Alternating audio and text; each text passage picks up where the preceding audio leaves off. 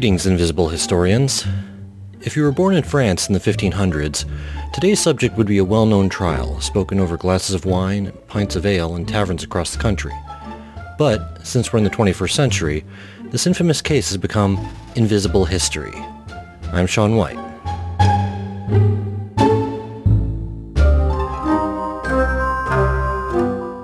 When the plague, yes, that plague, hit Milan in the early 1500s, it forced a celebrated jurist to salvage his floundering career by practicing law in a small French town. His first case? An unusual break-in. A gang ransacks the town's grain supply, endangering everybody's winter survival. The villagers post signs at every crossroads, demanding the grain-thieving hooligans report to court to hear their complaints. But why are we still talking about this case today? How did a simple grain robbery create such an infamous case? Well, the thieves in question were rats. But the rats aren't the protagonist of this tale. This is Barthélemy de story through and through. Barthélemy studied law at prestigious French universities, then landed a high-class gig in Milan, where he practiced law and lived the high life. Enter the plague. Death, chaos, a mass evacuation is ordered in Milan. Chasseneuz' climb up the professional ladder is halted. Out of work, Chasseneuz finds himself in the provincial town of Autun, France, where he is forced to build a new law practice from the ground up. When the rat case pops up, Chasseneuz seizes upon the opportunity to make a name for himself by defending the accused. This is his big chance, and he's not going to waste it. After an early career full of success, excess, and luxury, Chasseneuz became obsessed with regaining his status, even if it meant defending rats. I, I know, I know. What lawyer worth the salt would defend a dirty rat? But animal trials were all the rage in the 16th century courts. It's a silly idea, but the courts had strict rules for them.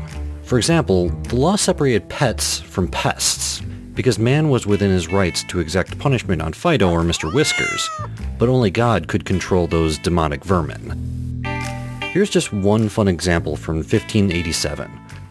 After weevils destroyed a town's vineyards, the court charged the beasts for their crimes. Much to the weevils' great relief, the court ruled they were within their natural rights to destroy the vineyards because they had to eat. The town found the weevils innocent and awarded them their own vineyard. However, not every animal trial turned out in the animals' favor. In 1497, a town put a pig on trial for breaking into a house and eating the face and neck of an infant who subsequently died. They hung that lousy pig for its crimes, but that didn't bring the baby back. The church court agreed to hear the case of Autun versus the rats. The stakes? Excommunication from the church awaited the rodents if they were found guilty. Putting animals on trial looks pretty weird to the modern eye, but the weirdest thing for the jury in the rat trial was that Chasseneuz chose to defend them. Chasseneuz took full advantage of his big city law knowledge and defended his rodent clients with the zeal of a mama bear. When the rats didn't appear at court, Chasseneuz found a legal loophole worthy of Saul Goodman himself. Remember those notices they posted to inform the rat defendants they needed to show up to court? Rats can't read, Sounds like a pretty solid argument, but is that the defense Chasseneuz went with? No. He wasn't one to take the easy way out. Instead, he pointed out his rat clients were too scattered across the province. How could the rats possibly see the notices with enough time to prepare? I imagine the bishop, in his somber black robe and powdered wig, rolled his eyes at Chasseneuz' defense, but few could fault his logic. The law required proper notification, and those notices weren't enough. So he won, right? Not so fast. The rats still needed their day in court. The bishop ordered a letter delivered to every pulpit, demanding the rats get their affairs in order and appear in court. Every church, from the huge cathedral to the intimate farmer gatherings, announced the order for the rats to appear in court before they passed around their collection plate. But, as we all know, rats are little heathens. They didn't show. No worries, the rat's tireless lawyer did show. Chasseneuz was prepared for such an occurrence. It was almost as if he knew his clients wouldn't get the message. he mined his extensive legal knowledge to unearth a case-winning defense. Turns out, if the journey to court put the defendants at risk of bodily harm, they were under no legal obligation to appear. Chasseneuz's defense painted a picture of assassins in every alley, just under every stoop, waiting for his clients to skitter by. The bishop, confused, asked Chasseneuz to identify these mysterious assassins. With a cheeky grin, Chasseneuz simply replied, Why the cats, of course. As anyone who's ever owned a cat can attest, the townspeople couldn't control the domesticated creatures, so the court didn't have a way to safely bring in the rats to face their charges. The church didn't have a counter-argument. This Chasseneuz guy was good. The rats were never excommunicated and continued to be the blight on society for centuries to come. The real winner, however, was Chasseneuz.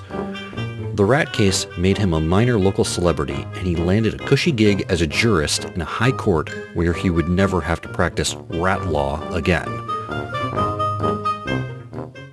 Or would he? When charges of heresy were filed against a group of Protestants in the very court Chasseneuz presided over, their savvy lawyer used Autun versus the Rats as precedent by claiming they didn't expect a safe journey to court, because every Catholic along the way wanted to murder them. Unable to deny his own unimpeachable logic from all those years ago, Chasseneuz ruled in favor of the defendants.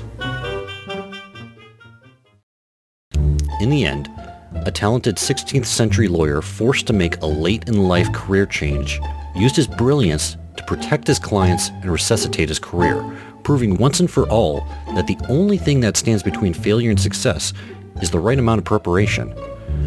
Barthélemy de Chasseneuz, you are no longer invisible. We see you. Come back next week for Invisible History, where we'll explore a 17th century Italian painter whose violent art led to violent acts those with delicate sensibilities might want to skip this one. I'm Sean White. Until next time, keep an eye out for history.